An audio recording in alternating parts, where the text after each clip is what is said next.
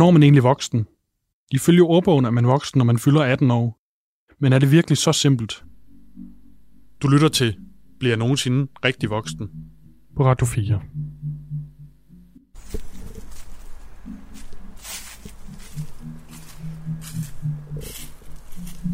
Jeg hedder Mads. Jeg er 27 år.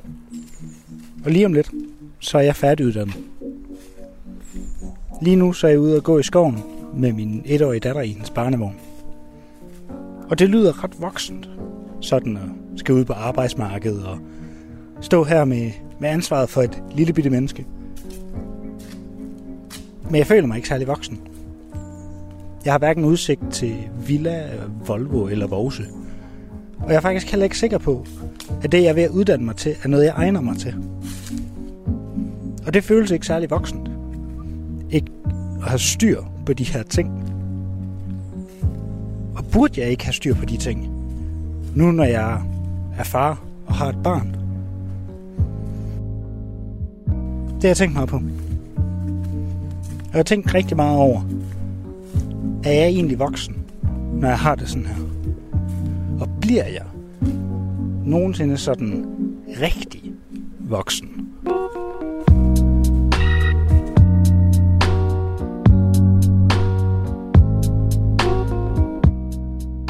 Derfor satte jeg mig for at finde ud af, hvorfor har jeg det sådan? Og er jeg alene om at have det sådan her? Jeg vil også finde ud af, om det altid har været svært at blive voksen. Og hvordan man så kan gøre det lettere for sig selv. De næste 55 minutter tager udgangspunkt i de spørgsmål, og igennem længere snakke med forskellige mennesker, forsøger jeg at finde svarene. Jeg startede min mission hos psykolog Christoffer Kølgaard i den krøllede hjerne på hans kontor i Lyngby. I duften af instant kaffe satte jeg mig til rette i en grå lænestol på hans lille kontor med en briks, en tavle og en fyldt bogreol. Nu er det første gang, at du, du ser mig. Ja, Egentlig. Jeg er lige trådt ind ad døren, og kom, det kom egentlig bag på dig. Er jeg voksen? Om du er voksen? Åh, oh, det er svært at svare på. Øh, jeg, jeg vil nok kalde dig ung voksen, tror jeg, hvis jeg skulle sige noget. Jeg, jeg er 27, ja. øh, og jeg er i gang med et, et bachelorprojekt på, Ja. på Journalisterskolen, Ja. og blev far for et år siden. Okay. Men jeg føler mig heller ikke rigtig sådan så voksen. Nej. Jeg, jeg tror egentlig primært, at jeg føler mig sådan lidt ung stadigvæk. Ja. Men burde jeg ikke være lidt voksen alligevel, selvom at, at jeg har, altså nu når jeg har et barn? Jo, jo, øh, altså det er jo et rigtig godt spørgsmål, fordi hvordan definerer man det at være ung? Hvordan definerer man det at være voksen? Er det ud fra alder, eller er det ud fra, hvor man sådan er et sted i livet set i forhold til de normer, der ligesom er i samfundet, eller sådan, ikke? Øh, men jeg tror jo meget, at det at føle sig voksen er en følelse indeni, og jeg tror, at det at blive far er med til at gøre en voksen indeni, fordi at man får et ansvar for et andet menneske, ikke? Øh, så, så øh, når jeg bruger terminologien ung, så tænker jeg, at det er set i forhold til en kronologisk alder, og ikke nødvendigvis i forhold til, hvor man er i livet. For jeg tænker, man kan jo også godt føle sig voksen og være 27, man kan også føle sig ung og være 40, mm. øh, tænker jeg. Ikke? Så det er jo meget en følelse inde i kroppen, hvor jeg tænker, at det adskiller sig fra den kronologiske alder. Ikke? Mm. Øhm, Altså, grunden til at jeg også spørger, det er fordi, at øh, den her, øh, de her spørgsmål, jeg måske har stillet mig selv, åh, hvornår er jeg egentlig klar til at være voksen, og altså, er jeg alene om, om, om den følelse, eller de tanker, tror du? Altså, jeg tror, at øh, generelt er der måske en, øh, en oplevelse af, at folk føler, at de bliver voksne senere i livet, end de måske gjorde tidligere. Og det tror jeg har noget at gøre med, at vi generelt uddanner os længere, og der er flere ting, vi føler, der ligesom skal være på plads, før at vi føler, at vi kan kalde os voksne. Og det tror jeg måske adskiller sig fra tidligere, hvor at man måske allerede følte sig voksen, når man ligesom kom ud og hjalp far på gården, og måske allerede ligesom fik... Øh, til opgave at skulle øh, gifte sig med øh, naboens øh, datter og du ved altså så jeg tror at fordi at vi har så mange valgmuligheder og fordi at, at, at landet står så åbent så tror jeg også at, øh, at der går længere tid før vi har den der følelse af nu er vi voksne fordi det er først nu vi sidder med realkreditlånet og barnet og har fået ringen på fingeren og alt det der man sådan normativt tænker det vil sige at være voksen ikke? Men du, nu snakker du om, om, om normativ, altså Ja. det der med, at der er nogle ting, man forbinder med det at være voksen, realkredit, ja. alt sådan noget. Ja. Men, men hvad, hvad er, altså er der fordele og ulemper ved, ved det, det normative kontra det måske knap så normative ja. måde at leve den, det voksne liv på? Ja, øh, Altså, jeg tænker jo i hvert fald, der er noget omkring det der med sådan, at det normative er jo en forståelse af, hvad det vil sige at være voksen. Og, og der kan man jo sige, jamen det er vel en fordel hvis det taler ind i de værdier, man har omkring, hvem man gerne vil være som menneske, men hvis det skaber det, man kalder kognitiv dissonans, altså hvis der er en uoverensstemmelse mellem det, man gør og det, man gerne vil være, så er det klart, så vil den kognitive dissonans jo skabe en forstyrrelse inde i personen, fordi at personen lige pludselig har en kronologisk alder, der gør, at personen skal leve op til nogle bestemte normative forventninger, og hvis personen så ikke rigtig føler, at personen kan det, så sker der jo en dissonans, en indre konflikt, ikke? Og det er jo noget, jeg også øh, ser hos mange af dem, der kommer hos mig, tænker jeg. Ikke? Mm. Altså den der dissonans mellem, jamen jeg vil gerne være ung på, på de unges præmisser, men samtidig så har jeg også et barn og et ansvar, og, og, og skal måske til at tage, tage, tage stilling til nogle måske lidt mere praktiske ting, og nogle lidt mere kedelige ting. Ikke? Så, så man kan sige, at om der er fordele og ulemper, det synes jeg er en svær måde at stille det op på, fordi jeg tror mere, det handler om, om den øh, retning, man går i livet, stemmer overens med ens værdier, og om det kommer i, den, øh, i det tempo, som føles rigtigt for en selv. I, i, I forbindelse med den her overgang fra, fra ung til voksen, hvordan kommer det så til udtryk for, for ja, mænd og kvinder respektivt, typisk? Jamen altså, jeg synes øh, både hos mænd og kvinder, så, øh, så oplever jeg jo... Øh, altså angst og depression som nogle overkategorier, ikke? Altså øh, som, en, som en respons på øh, ikke at føle, at de kan efterkomme de her krav og forventninger, eller ikke at føle, at, at de øh, lever op til de standarder, de sætter for, for sig selv. Ikke? Den tendens, Christoffer ser, bliver bekræftet af flere nationale undersøgelser. Ifølge Sundhedsstyrelsens nationale sundhedsprofil har mere end hver femte kvinde i aldersgruppen 16-34 et dårligt mentalt helbred. Det gælder for hver syvende af mændene. Samtidig viser tal fra regionerne, at flere er kommet i behandling for angst. I perioden 2016 til 2018 er antallet steget næsten 7 procent. En stigning, der især er drevet af aldersgruppen 18-28. Men som sagt, jeg oplever måske flere, øh, eller det gør jeg, jeg oplever flere øh, øh, mænd, der, der bokser med et misbrug, hvor jeg oplever flere kvinder, der bokser med en spiseforstyrrelse. Jeg oplever flere kvinder, der bokser med selvskade. Jeg oplever øh, flere mænd, der bokser med vrede. Men, men, men man kan sige, det er jo fordi, også når du screener for, for depression, så oplever jeg jo ofte, at mænd beskriver, at de er meget vrede, hvor at øh, kvinder oplever mere at være ked af det. Øhm, og det har jo noget at gøre med den måde, vi også rent kulturelt har lært at forvalte vores følelser på. Øhm, så det kommer til udtryk på forskellige måder. Ikke? Men oplever du en, en, en stigning i antal henvendelser, hvor folk kommer med, med problematikker forbundet med det, at skal gå fra ligesom at ung til voksen? Ja, og det er jo lidt tilbage til, hvordan man så forstår, hvornår man er ung og hvornår man er voksen. Ikke? Men, men der er da helt klart, altså der er jo kommet et begreb, der hedder kvartlivskrise. Altså det fandtes ikke før. Altså, så det er jo et ret godt eksempel på, at nu kan vi have noget, der minder om midtvejskrisen, bare øh, væsentligt tidligere i vores liv. Ikke? Så det siger jo noget om, at vi begynder at stille nogle spørgsmål til os selv, som vi ikke stillede os selv før. Vi begynder at stille os selv nogle spørgsmål omkring, fordi der er så uanet mange muligheder, så begynder vi jo at stille spørgsmål til, jamen har jeg så taget det rigtige valg? Ikke? Fordi hvis, hvis man, som Søren Kierkegaard siger, hvis man tager et valg, så har man, tager man jo også et fravalg. Så du kan ikke tage et valg uden at fravælge noget andet. Mm. Og vi mennesker er jo ikke særlig gode til at øh, have mange valgmuligheder. Ikke? Et godt eksempel er jo det der med, når man har valgt en film på Netflix. Ikke? Var det nu den rigtige? Udnytter jeg nu min tid bedst muligt? Ikke? Fordi jeg har kun de her to timer øh, efter barn, barnet sover. Ikke? Mm. ja. Hvis man løber en tur, så, så er det jo helst for at slå sin egen tid, eller helst for at se godt ud. Ikke bare fordi det er rart. Man kan ikke bare løbe, fordi det er sjovt. Så jeg tror, at det i hvert fald er meget op i tiden. Altså det der med, at alt skal have et formål. Jeg, jeg taler i hvert fald med mange klienter omkring det der med, at de føler, at de spilder deres tid. Øh, hvor jeg altid stiller spørgsmålet, hvad betyder det at spille tiden for dig? Og det er jo det der med at lave noget, der ikke gør, at man forbedrer sig selv. Så, så, så vi er jo ikke gode til mange valgmuligheder, men vi bliver præsenteret for rigtig mange valgmuligheder, ikke? I forhold til det her med, at du kan blive, hvad du vil, du mm. ved, ikke? Og det kan du jo ikke i virkeligheden, men det er jo noget, man bliver indpodet, så det vil sige, der er rigtig stor øh, risiko for at føle, at man vælger forkert. Der er rigtig stor risiko for at føle, at man er udenfor. Der er rigtig stor risiko for at føle sig almindelig, ikke? Altså, øhm, så, så, så det jeg i hvert fald oplever, der er mange, der bokser med, det er jo den her følelse af ikke at kunne leve op til de her normer, der ikke er, er klart defineret. Og så oplever jeg også rigtig meget, at, øhm, at ansvaret bliver øh, placeret på individet. Og nu er jeg jo meget inspireret af narrativ terapi, hvor man jo netop siger, at det er ikke personen, der er problemet, det er problemet, der er problemet. Og problemet er jo skabt af normer og opdragelse og øh, kultur og alt muligt andet. Så det kan godt være, at det er individet, der oplever problemet, men, men der bliver, i de her tider bliver der lagt rigtig meget ansvar på individet. Ikke?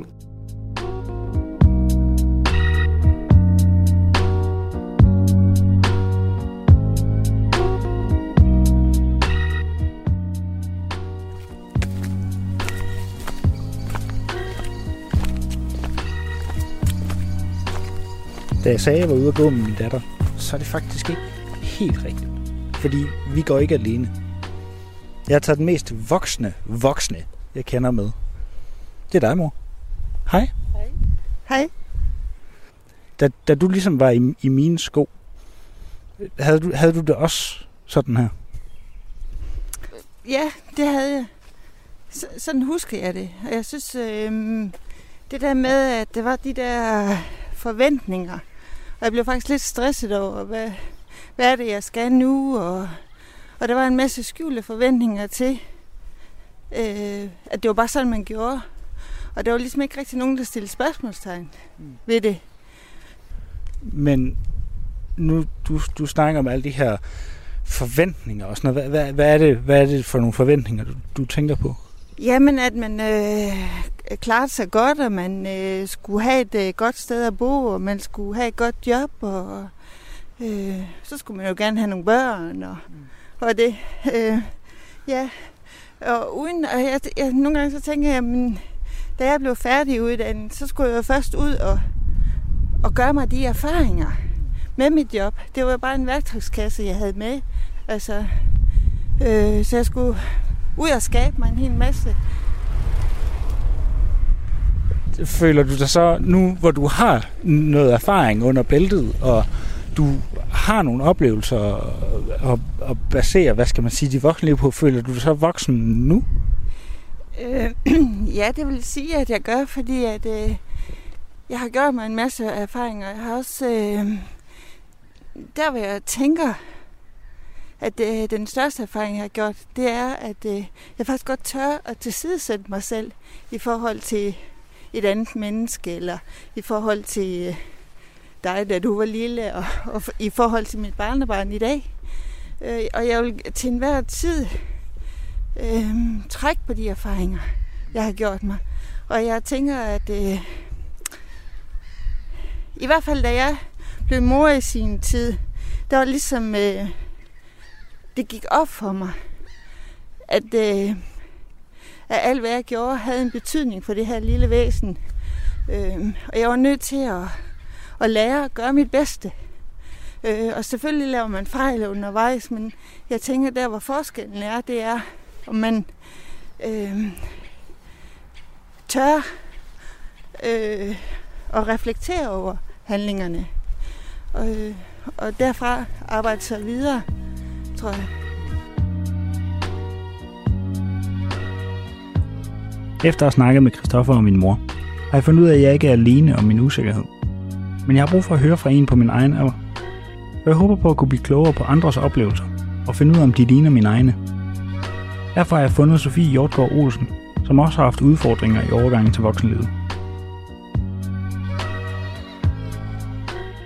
Jeg synes, det har været enormt svært, og jeg jeg har haft søvnløse nætter omkring, at øhm, hvad, hvilke valg skal jeg træffe, sådan så jeg får mest mulig lykke. Det tror jeg hele tiden er, er sådan egentlig et, et spørgsmål, vi alle sammen stiller os selv. Øhm, skal jeg skal jeg læse videre, eller skal jeg finde mig et job? Øhm, og hvilket job skal det så være? Og jamen, hvis det er, jeg så vælger det her job frem for det her, jamen hvilken påvirkning har det så på mig senere hen? Så, så det er også meget med, med fremtiden i, i tankerne. Øhm, så er det som om, at hver valg, jeg træffer, det har en eller anden form for konsekvens. Har, har du ligesom skulle kæmpe med, med den der sådan, problematik, den der sådan lidt kvælende følelse, jeg tror egentlig godt, jeg kan genkende, men den der sådan, uh, det er meget ansvar, der lige pludselig ligger på en selv nu. Ja, bestemt. Fordi lige pludselig er det dit eget ansvar, om du er glad eller ej. Og hvis jeg så ikke er glad, jamen så er det jo mit eget ansvar for at, at finde ud af, hvad er det, der så skal gøre mig glad. Og da jeg studerede, øh, eller gennem hele mit liv egentlig, når der har været nogle faste rammer, og der er nogen, der har fortalt mig, hvad jeg skulle gøre, jamen så var det let at sige, jamen det har været en dum dag, fordi min lærer var sur, eller øh, fordi jeg blev uvenner med en studiekammerat. Men når det lige pludselig er, at, det er dig selv fuldstændig, der skal der, der står med ansvaret for at, at træffe de rigtige beslutninger omkring øh, øh, jamen, det kunne være små detaljer, som skal jeg købe økologisk, skal jeg øh, have cykelhjelm på, skal jeg ja, alt det, som man måske førhen havde fået videre lærer og forældre, at nu er, det, nu er det de her ting, du skal gøre. Der er nogle, der er nogle sociale normer, du skal leve inden for. Når man så er på den anden side og skal finde sig et arbejde, så er der lige pludselig ikke de her, øh, de her stramme regler mere. Du, du har haft søvnløse netter, og du ligesom har tænkt over det her. Hvad ledte ligesom op til, at, at du ja, så lige pludselig en dag ikke rigtig kunne, kunne sove og, og falde til ro? Det kom så af, at jeg var i gang med min bachelor, og kom til et, et afsnit, hvor at jeg ikke havde den faglige viden, der egentlig skulle til at skrive det, det, det afsnit. Øh, og så var der samtidig et, et tidsperspektiv, som gjorde, at jeg, det gik op for mig, gud, med, med alt den, det, jeg egentlig skal vide nu, nu og skrive et stort afsnit omkring, det, det, det er en udfordring, der overstiger mine kompetencer, og når det her, den her tidsperspektiv også er indover, jamen så udløser det virkelig en, en stressreaktion. Øhm, så da den her følelse ramte mig af, at gud, jeg kan ikke nå det, og jeg, jeg kan ikke fuldføre det her, så, øh, så lå jeg og tænkte på det om natten. Øh, og det føltes lidt ligesom, at, at jeg ligesom blev ramt af en, af en utilstrækkelighed, og den her utilstrækkelighed førte tilbage til nogle andre episoder i mit liv, som har voldt mig problemer. Øh, og, øh, og lige pludselig blev jeg bare fanget af sådan et tankespind, hvor at, at det var som, at jeg ikke kunne tænke klart, faktisk. Øh, og det brugte jeg en halv nat på, tror jeg, var helt ødelagt dagen efter, hvor jeg jo så egentlig skulle præstere igen, hvor jeg så skulle skrive. Øh, og det blev lige pludselig sådan en ond spiral af, at jeg følte mig enormt presset om dagen over at skulle skrive, men jeg ikke havde overhovedet energien til det. Øh, så, så det, det udløste nok det, man egentlig kalder stress. Mm. Øh, hos mig i hvert fald den her følelse af hjertebanken og ja, manglende søvn og øh, enorm usikkerhed. Øh, jeg havde heldigvis en, en bachelormarker, jeg kunne spare med, men der lå så også et, et pres der, fordi når jeg ikke kunne præstere, jamen så lå der et større pres på hende. Øh, så jeg følte ikke, at jeg kunne være en god marker over for hende. Så der var lige pludselig rigtig mange aspekter, og det blev lige pludselig rigtig kompliceret alting, fordi at at jeg ville så gerne gøre det godt, og jeg kunne ikke bare lade hele ansvaret ligge på hende af og sige, nu ligger jeg det fra mig øh, en uge. Det, det kunne jeg ikke, fordi vi skulle, vi skulle klare det her sammen. Øhm, ja, det bliver bare næsten værre og værre, fordi jo mindre jeg sov, jo mindre kunne jeg præstere. Så det bedste, jeg kunne have gjort der, det var jo egentlig nok at have trukket stikket. Men øh, det er nemt at sige nu.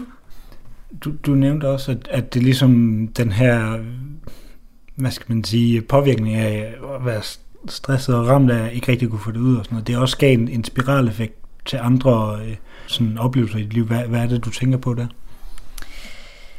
Mm, jamen, altså, når jeg lå der om natten og ikke kunne sove, så kører tankerne bare. Øh, og de her tanker omkring min utilstrækkelighed, øh, de ført tilbage til andre tidspunkter i mit liv, hvor jeg heller ikke har følt mig utilstrækkelig, eller i hvert fald oplevet en enorm modgang. Øh, så hele den her nat, som jo egentlig er ret mange timer, der kunne jeg bare lå, ligge og grave mig selv fuldstændig ned i et hul, øh, og slet ikke, altså kunne slet ikke komme tilbage på sporet af, at jeg egentlig bare tænke en helt rationel tanke af, at jamen, det er jo, det er jo bare tanker, det, sådan, altså det er ikke virkelighed. Men jeg fangede virkelig mig selv i sådan en spænd af, at, at der var ikke noget i mit liv, der fungerede. Jeg synes ikke, øh, forholdet til min familie fungerede. Jeg synes ikke, øh, øh, det havde ikke været det er måske den, det studieår, jeg gerne ville have haft. Jeg følte ikke, at jeg havde fået øh, den vennegruppe, jeg gerne ville have. Øh, det var bare som om, at, at jeg fandt negative aspekter ved alting i mit liv. Øh, og, og vendte hver en, en lille sten for at finde ud af, jamen, kan jeg ellers grave noget frem, som, som har været som har været en, en udfordring i mit liv. Øh, jeg på en eller anden måde vil hjernen gerne øh, gøre mig så ulykkelig som overhovedet muligt. Da det sådan var aller værst, hvordan, hvordan viste det sig ligesom øh, i din hverdag? Da det var værst, så, øh, så følte jeg bare, ja, at jeg havde begået rigtig mange fejl, eller følte, at jeg var et helt forkert menneske, og øh, jeg skulle have gjort alt anderledes. Øh, ja. Jeg, jeg tvivlede på alting. Øh, jeg havde lige pludselig ikke lyst til noget som helst. Jeg var lige pludselig demotiveret for alting. Jeg havde ikke lyst til motion. Jeg havde ikke lyst til at spise et godt måltid. Jeg havde ikke lyst til at passe på mig selv. Jeg havde ikke lyst til at være sammen med mennesker. Jeg havde ikke lyst til at være sammen med min familie. Jeg havde ikke lyst til ja, alt det, jeg plejer gerne at ville. Øhm, og jeg var bare ked af det. Altså virkelig, jeg havde lyst til at græde hele tiden. Jeg følte mig enormt ensom lige pludselig også i det. Altså godt nok havde jeg min bachelormarker, men, men ensom med tanken om, at ja, at gå med alle de her tanker alene, og og når jeg snakkede med andre medstuderende, så synes de bare, at det gik skide godt med den her opgave. Øh, så jeg manglede lidt en, der sagde, jeg synes fandme også, det er hårdt. Jeg synes virkelig, at puha, jeg har svært ved at sove om natten. Altså bare nogen, der kunne bekræfte mig, at jeg var, jeg var ikke helt fra den. Mm. Men det oplevede jeg ikke. Så jeg følte mig så enormt ensom med de her tanker. Øh, så, øh, så det, ja, det gjorde jeg da, at jeg, jeg, jeg følte bare lige pludselig, at jeg ja, både egentlig var ramt af stress og angst og depression, og jeg ved ikke hvad, altså man kan sætte mange ord på. Jeg, ja, jeg, jeg frygtede virkelig for mig selv, og jeg, var, jeg vidste slet ikke, jeg følte virkelig, at jeg fejlede et eller andet lige pludselig. Også fordi det selv, da jeg afleverede min bachelor, faktisk fortsat. Jeg troede måske, at det var det, der, at jeg bare skulle have den overstået, så ville alt blive godt, men, men de her tanker fortsat. Så det var flere måneder, jeg havde svært ved at sove. Altså også igennem sommerferien. Og jeg måtte på sygedagpenge, og ja, jeg synes egentlig, det, det var virkelig en svær periode at være i. Øhm, og jeg stillede spørgsmålstegn ved næsten alt i mit liv. Skulle jeg flytte til et andet land? Skulle jeg, ja, skulle jeg valgt en anden uddannelse? Skulle jeg, alle de her bebrejdende ord øh, og spørgsmål til mig selv. Ja.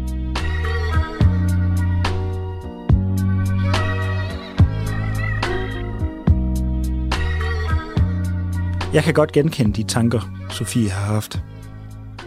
Det tror jeg faktisk også rigtig mange andre på vores alder kan. Derfor tog jeg en snak med Mette Lykke Nielsen, der er lektor ved Center for Ungdomsforskning, for at høre, om det her måske er et problem, der gør sig gældende for hele vores generation. Ja, det, øh, jeg har, vi har i hvert fald mærket sådan en meget stor interesse, både fra unge selv, og så fra øh, voksne, øh, som oplever problemer, forskellige typer problemer i forbindelse med, med overgangen til arbejdsmarkedet. Mm. Så øh, ja, det vil jeg sige. Hvad er det for en, en type problemer, de ligesom oplever? Altså den type problemer, jeg selv øh, er meget dybt involveret i og optaget af, det er det er den type af mistrivsel, der kan, psykosocial mistrivsel, der kan opstå, når man får sit første job efter en uddannelse, og man er i overgangen ind, ind på arbejdsmarkedet fra uddannelsen. Ikke? Det er jo også en overgangsproces. Og, og mistrivsel, hvad, hvad kommer det ligesom Det til udtryk som? Ja, det er forskellige former jo. I arbejdsmiljøstatistikker, der opgør man det som stress. Øh, men det kan også være angst forbundet til arbejdet, eller depression. Øh, og, det, og, og når vi interviewer unge, så kan det jo også være øh, søvnløshed, eller generelt ubehag, eller sådan. Eller, ja. Mm. Mm.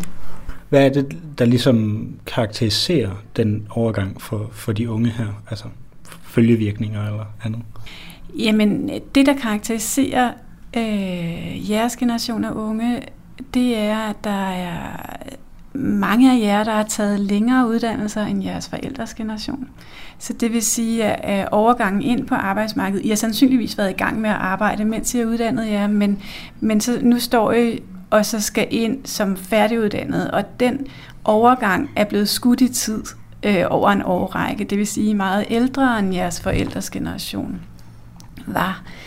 Og så kan man også sige, at den overgang, øh, den øh, udvider sig, og det er svært at sige, hvor den egentlig stopper. Hvad hedder det? Fordi man typisk, eller tidligere i historien i hvert fald, har sagt, har ment, at overgangen stoppede, når man fik øh, sit fa- et fast fuldtidsarbejde, eller man fik en fast indtægt, og man var i stand til at et- etablere sig økonomisk med en familie, hvis det var det, man ønskede, ikke købe sit eget hus og sådan noget. Det har været sådan nogle pejlemærker på, at nu man var i gang. Nu var man ved at for alvor blive voksen. Ikke? Og det der med at få et fast arbejde, det er jo noget, der for rigtig mange i jer- jeres generations vedkommende, øh, altså, øh, i- I ved jo faktisk ikke rigtigt, hvornår I, I kan forvente at få et fast arbejde, og ikke et midlertidigt arbejde. Sandsynligvis vil det være en, en periode, der strækker sig langt ind i jeres arbejdsliv, og I hopper ligesom fra tue til tue, eller fra midlertidigt job til midlertidigt job, så især som journalister, men også i andre brancher. Ikke? Er det, øh, er det dit indtryk, at det måske kunne hjælpe, hvis man var, havde mere fokus på det her, eller snakke om det mere? Øh, Jeg tror i hvert fald, det der er generelt, det er, at rigtig mange unge, der er i jeres situ- situation, der skal ind og have etablere sig på arbejdsmarkedet, de oplever et meget stort pres på at få et godt arbejde, eller vise, man er, hvad man er værd, efter man nu har uddannet sig så længe.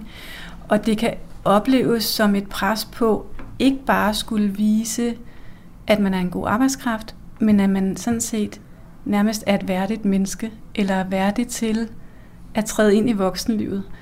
Og det pres er for mange, altså det siger sig selv, hvis man synes, man skal bevise sit værd som menneske, så er det et relativt stort pres. Det der pres, der er, hvad er det, det pres ligesom kommer til udtryk for? Der kan være en type pres, som hænger sammen med, at man er i midlertidige stillinger, og man særligt skal bevise sig selv, fordi man gerne vil have en genansættelse, øh, og ens ansættelse lige om lidt løber ud, og derfor løber man ekstra hurtigt og siger aldrig nej og overskrider alle mulige grænser.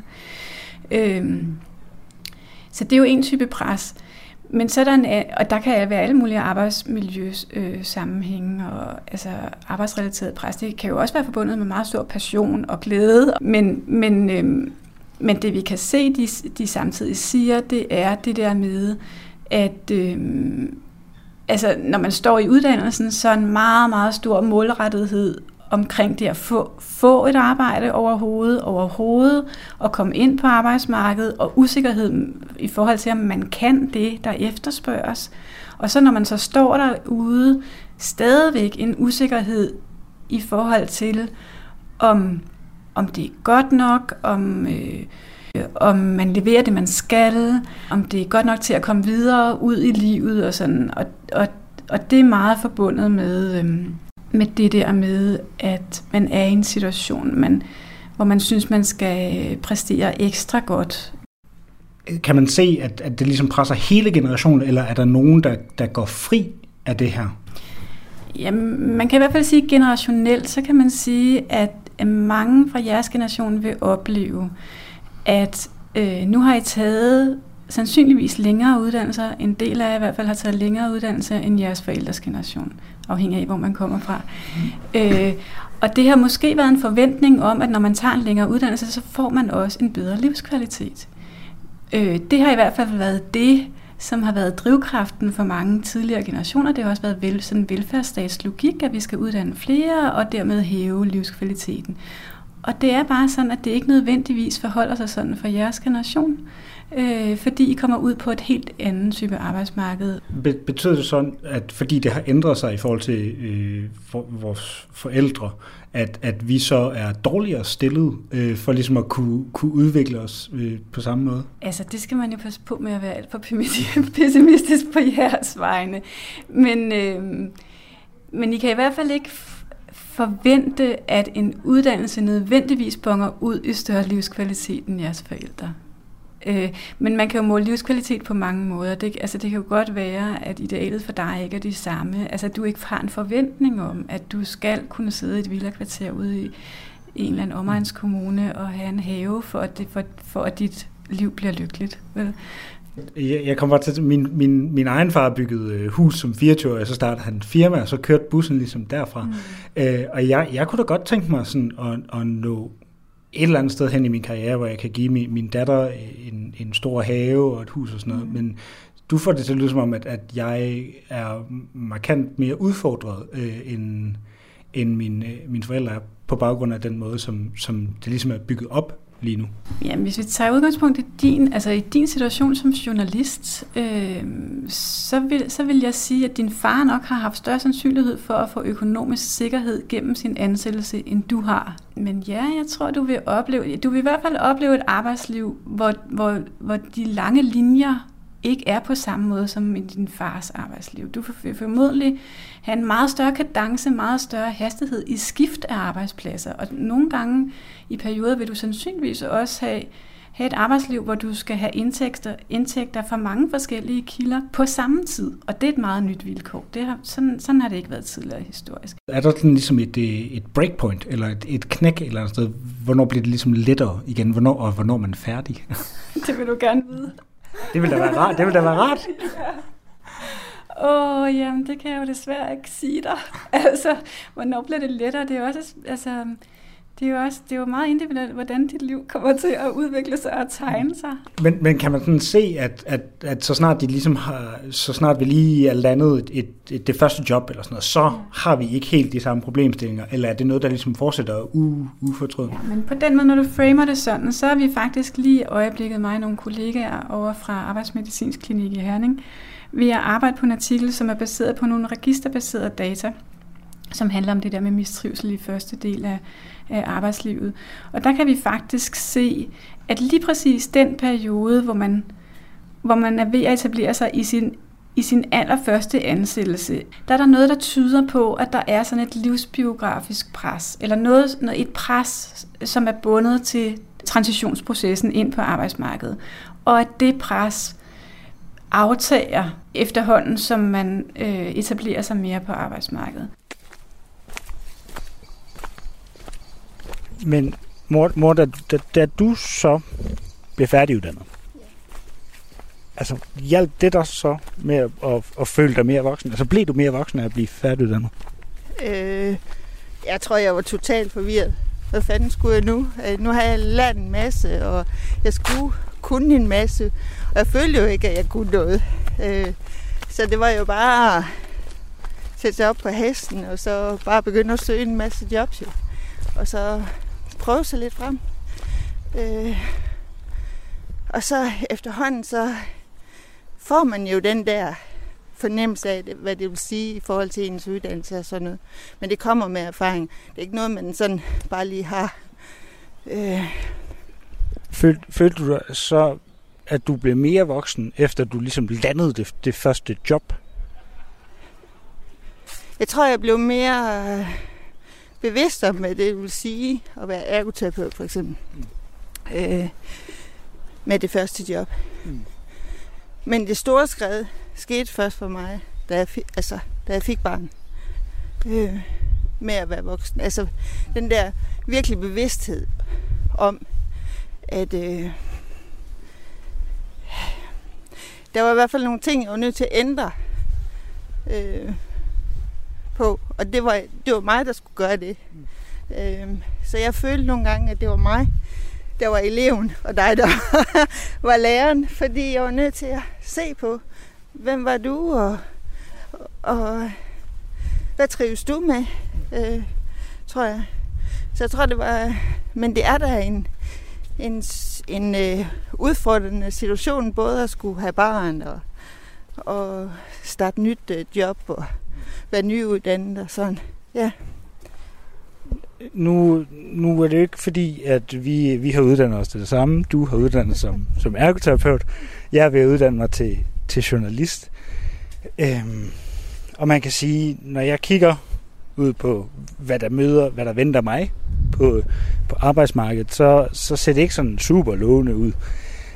Altså, kan, kan du forstå, at jeg er lidt presset over den situation, jeg, jeg står i lige nu, hvor ja, altså jeg ved ikke, hvor mit job øh, kommer til at være. Jeg ved ikke, om det går med det her uddannelse, og jeg har jo også et ansvar, jeg over for, for, altså, for, for dit barnebarn, ikke? Mm. Altså, kan du godt, kan du, kan du forstå, hvorfor jeg har de her følelser? Øh, ja, det tror jeg godt, jeg kan. Øh, og det er jo, tænker jeg, indtil man sådan øh, begynder at øh, finde sig selv i det, man har uddannet sig til. Øh, og når man, jeg, jeg tror, at det, der er vigtigt, er, når man sådan lige får det første job, og sådan lige øh, får prøvet nogle ting af, og øh, finde ud af, hvad handler det her egentlig om. Så tror jeg, at den der øh, øh, følelse af, hvad man selv står for, og hvad man gerne vil, og sådan, den kommer langsomt hen ad vejen. Øh, ja. Øh, og jeg tror da ikke, at man skal være bange for at prøve noget af.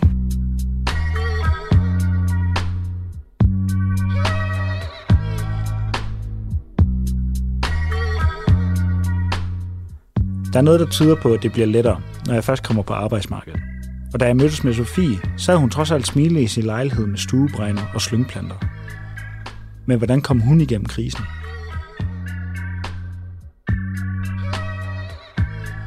Jeg fik bare et job øh, som, et, som vikar øh, på et børnehjem, og følte, at jeg gjorde et godt stykke arbejde der. Og det var der også flere af mine kollegaer, der bekræftede mig i. Øhm, og netop det her med, at jeg, hvis jeg skulle møde jamen, klokken 14, så havde jeg lige pludselig nogle ting, jeg skulle nå inden.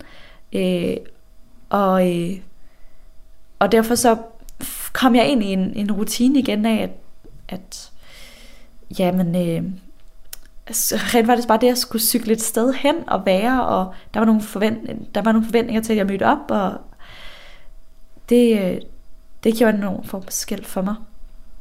Øhm, og så der ikke var det her pres mere med, altså jeg var stadig på supplerende dagpenge, men det økonomiske pres var der ikke lige så meget mere. Øhm, og så tror jeg, at tiden gjorde rigtig meget. Lige så stille, at jeg begyndte at kunne sove igen. Øh, fordi jeg tror på, søvn, det, mm. det har virkelig en, en stor magt. Har du kunne mærke noget til det, sådan efter du ligesom fik et job og, og kom ovenpå? Ja, det er helt sikkert. Altså det har, det har, det har lagt en eller anden form for øh, skygge ind i mig, eller det ved jeg ikke, hvordan man skal beskrive det. At jeg føler, at når det er, at jeg kommer tilbage til en følelse af at være alene, eller at være tilstrækkelig, eller at være i tvivl, så kan jeg fange mig selv i at gøre mig nogle af de tanker, som jeg gjorde mig der. Øhm, også i forhold til de her, en gang imellem, så kan jeg stadig godt have nogle søvnløse nætter, hvor at jeg, jeg får nogle, nogle rigtig ubehagelige tanker. Øh, men jeg er blevet meget bedre til at, at gribe mig selv i, at hov, nu tænker jeg de her tanker igen. Det skal jeg lige væk fra. Og sådan egentlig, øh, jeg har fået nogle, nogle redskaber til at, øh, at fange mig selv i, at ikke at gå ned ad den vej.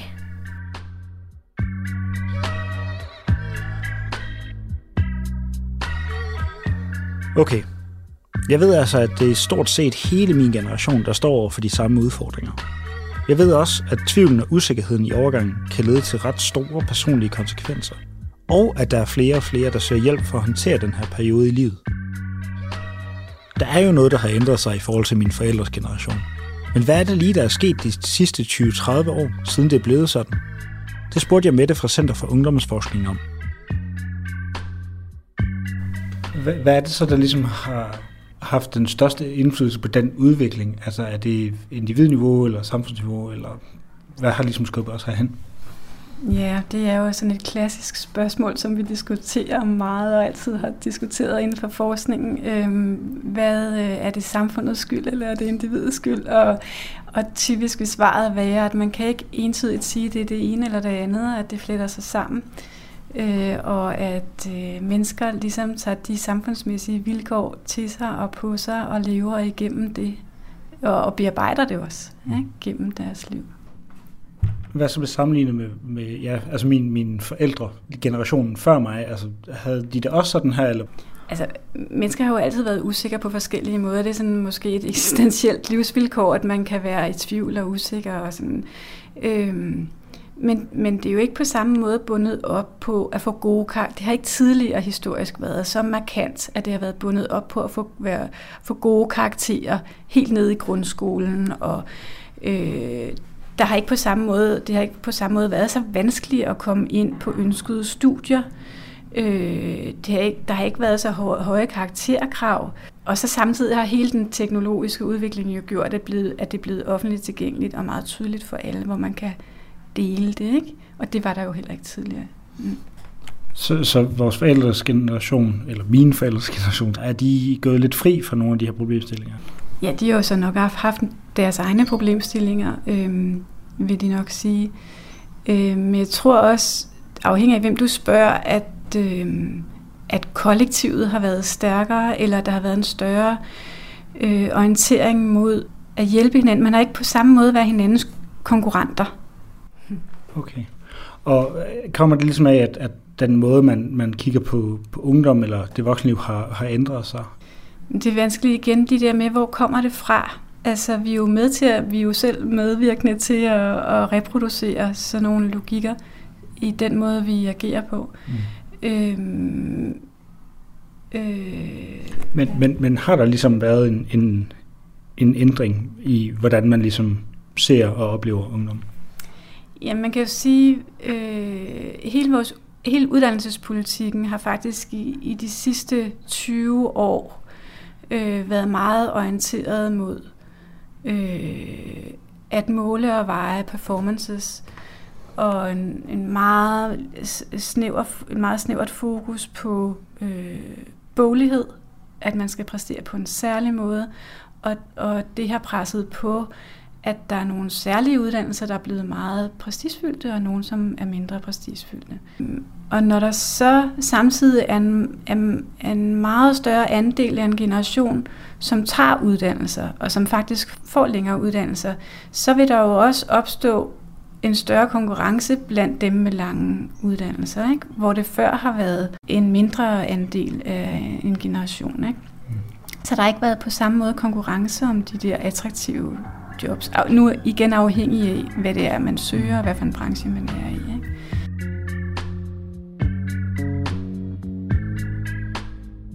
Det lyder ikke ligefrem lovende for min generations voksenliv. Men det er også usandsynligt, at jeg ene mand kan gå ud og ændre systemet i morgen. Jeg må i det mindste kunne gøre et eller andet for mig selv, så det bliver lettere. Det spurgte jeg Christoffer om. Har du nogle konkrete gode idéer, for eksempel til mig? Ja, nu sidder jeg ja. selv og stresser sådan lidt over, ja, ja. både, ja, jeg skal lave bachelor nu, ja. og jeg skal finde et arbejde, jeg skal ja. finde en lejlighed, ja. og jeg har ingen penge. Og... Ja, ja. Jamen altså, øhm, altså der, der må jeg indrømme, at øh, der taler øh, Pia Kallesen og den metakognitive terapi jo rigtig godt ind i det her. Ikke? Altså det, det, det må jeg sige, fordi noget, som jeg, øh, selvom det ikke er min sådan, primære terapeutiske retning, så noget af det, jeg alligevel øh, siger til mange af mine klienter, det er det her med at, at prøve at øve sig i at skelne mellem produktive og uproduktive tanker. Ikke? Fordi en produktiv tanke, det er at have en tanke om noget, og ved at tænke det, så kan du rent faktisk løse det. Hvor en uproduktiv tanke, det er alt, hvad du for eksempel kan sætte hvad nu hvis foran. For hvis du kan sætte hvad nu hvis foran, så betyder det, at du ikke kan løse det. Så det vil sige, at hvis du går ind i den tankestrøm, så vil det ende med, at du ikke finder en løsning, men til gengæld er du øh, i dårlig humør, end da du startede, sandsynligvis. Så, så det der med at sige, okay, så den tanke, jeg har lige nu, er den produktiv eller uproduktiv? Så for eksempel noget af det, du nævner der, jamen det er jo at sige, ja, der er en bachelor, der skal skrives. Er det en produktiv tanke? Ja, det er det. Okay, men så kan jeg lave en plan for, hvordan jeg skriver den, og så overholde den plan. Du ved, ikke? Så det er jo en produktiv tanke at have, det er en relevant tanke at have, ikke? En ikke så relevant tanke at have, det vil være at sige, hvad nu hvis jeg ikke får et job bagefter? Det er sådan set uproduktivt, for det ved du ikke. Så det at tænke over det, det er lidt ligesom at prøve at gætte lottotallene. Så det vil sige, du kan ikke få noget ud af det. Du kan ikke, du kan ikke blive klogere af at tænke den tanke. Så det med at skelne mellem de produktive og de uproduktive er en rigtig god måde at øve nærværet på. For så kan man sige, at øh, når der så øh, kommer, kommer den der, øh, hvad skal der blive af mig øh, sushi ind på sushi-båndet, så ligesom bare prøve at observere, at den er der, du ved, ikke? Så nu kommer den der crispy reje ind, du ved, men så lad være med at spise den, ikke? Og så lad den passere videre. Du ved, så øve det der med at sige, okay, så der er en crispy reje herude, mm. du ved. Men lige nu sidder jeg og læser en bog med mit barn, og det er jo det, der er vigtigt, ikke? Ja. Og, og, og så senere, så kan man sige, Nå, hvad nu hvis jeg ikke finder en lejlighed? Men det kan du ikke bruge til noget. Men hvis du står i en situation, hvor du tænker, jeg skal finde en lejlighed, så må du finde ud af, hvordan gør jeg så det? Mm. Så det er det der med, at hvis der er et problem, så kan vi løse det. Ikke? Hvis der ikke er et problem, så kan vi ikke løse det, og derfor så giver det ikke mening at bekymre sig om det. Og det er klart lettere sagt end gjort, men det er klart også den bedste måde at øve nærvær på. Ja. Så, så ved at ignorere rejerne, som, ja. som crispy rejer, mm. ude, ude mm. på højre siden, som roterer på sushibåndet, ja. så, så får jeg bedre nærvær. Øh, ignorere vil jeg måske ikke bruge det ord. Jeg vil mere sige observere. For det er ikke sådan, at du skal ignorere det, men du skal ligesom være en observatør på det. Så du skal sige, jeg har en tanke om, at jeg måske ikke får et job, når jeg er færdig med min bachelor. Øhm, men den lader jeg passere videre, så du observerer ligesom, at den er der, men du gør ikke noget med den. Fordi problemet er, at hvis du først begynder at spise regn, så stikker det af.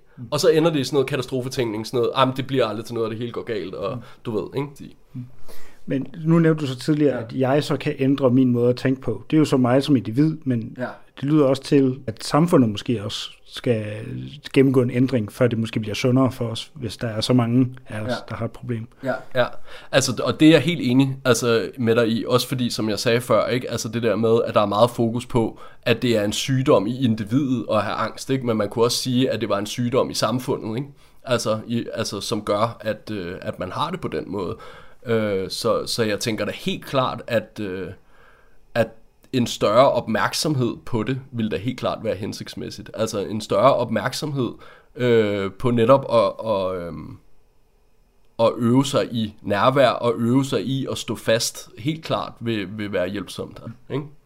Og så, så, ja, så det, det jeg egentlig hørte dig sige, det er, at selvom jeg har den her tvivl, så er jeg i, i bund og grund god nok, og jeg skal nok øh, klare den, eller, eller hvad? Altså, øh, jeg tænker, at øh, tvivl er jo tankens moder, er der en, der engang har sagt, ikke? Altså, så man kan sige, det, det er jo fint nok at være i tvivl, øh, fordi at tvivlen, den kan jo måske øh, forhåbentlig bringe dig tættere på at gøre det, der føles rigtigt for dig. Især hvis det på en eller anden måde øh, øh er i overensstemmelse med værdier. Altså, øh, så jeg tænker, der er jo ikke noget, noget forkert i at være i tvivl. Eller sådan, det er jo super fint. Så længe man får det brugt på en, på en god måde, øh, tænker jeg, ikke? Altså, så længe at, øh, at tvivlen øh, gør dig klogere på dig selv, og så længe tvivlen bringer dig et sted hen, som føles godt for dig at være, øh, så tænker jeg, så er den jo fin. Kristoffer, jeg er rigtig glad for, at øh, du gad at, at tage dig tid til at snakke med mig. Ja, øh. det har været rigtig hyggeligt.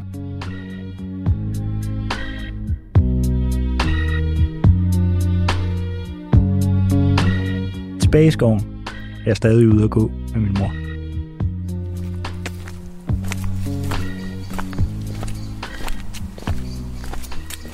kan du ligesom komme på et, et, et tidspunkt, hvor du ligesom følte dig voksen? Altså, hvornår ramte du det punkt? Hvornår blev du voksen?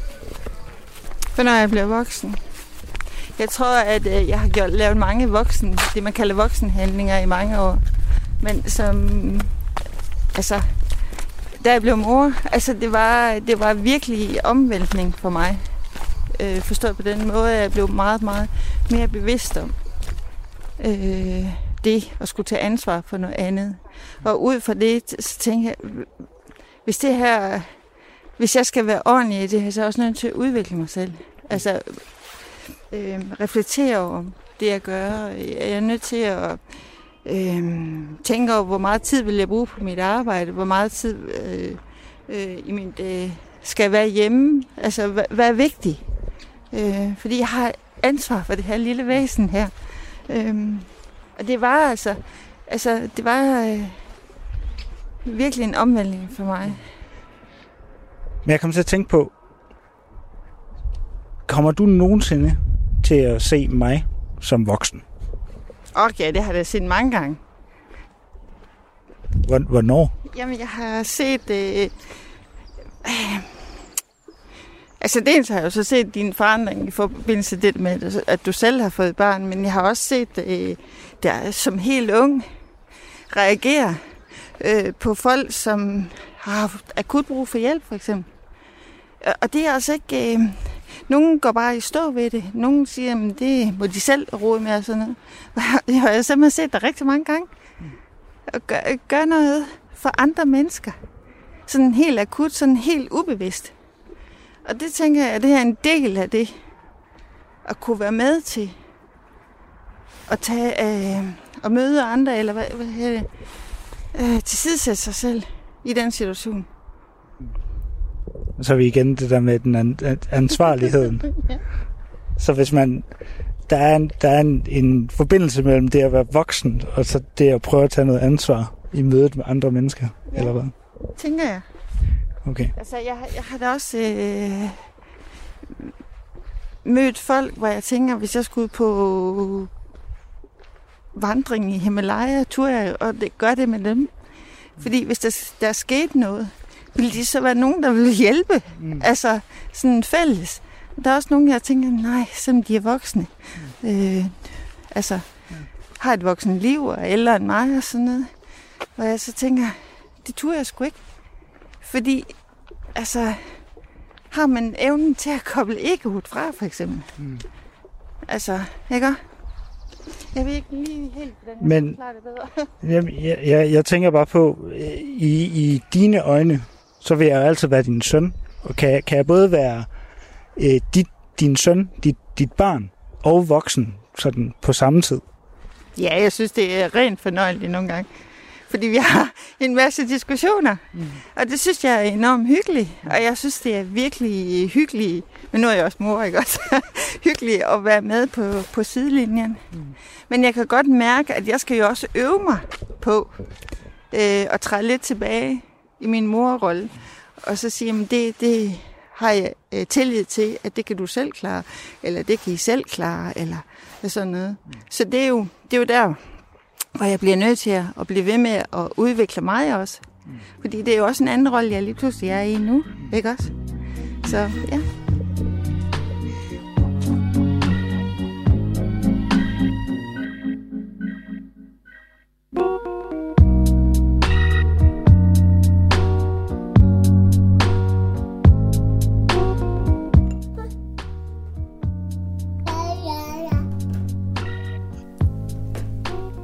Lige nu står jeg badet i havregrød og babysavl. Med en datter, som kigger forventningsfuldt på mig. Du er den voksne far. Men jeg tror stadig, jeg er lidt i tvivl. Forleden spurgte jeg min far, hvornår jeg egentlig bliver voksen. Hvis det ikke er nu. Han havde ikke svaret. Men i stedet så sagde han, man bliver voksen af at møde modstand. Og når man overkommer den. Og efter at snakke med Sofie, Christoffer og Mette, kan jeg ligesom konstatere, at den modstand, det er der nok af. Det har jeg allerede trukket spor igennem hele min generation. Men hjælper det mig så? Det ved jeg ikke. Men hvis jeg nu sætter forventningerne ned til voksenlivet, og bekymrer mig mindre om de ting, jeg alligevel ikke kan gøre noget ved, så kan jeg i hvert fald være i den her tvivl. Og måske det bare er et grundvilkår for at være voksen, at man er lidt i tvivl omkring det hele. Og Monique er stadig er i tvivl, når min egen datter fylder 18 år, og hun på papiret så selv er voksen.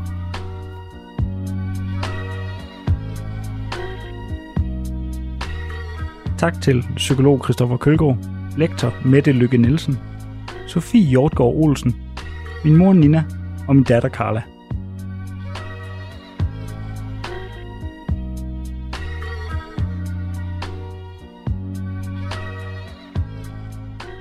Du har lyttet til Bliver jeg nogensinde rigtig voksen?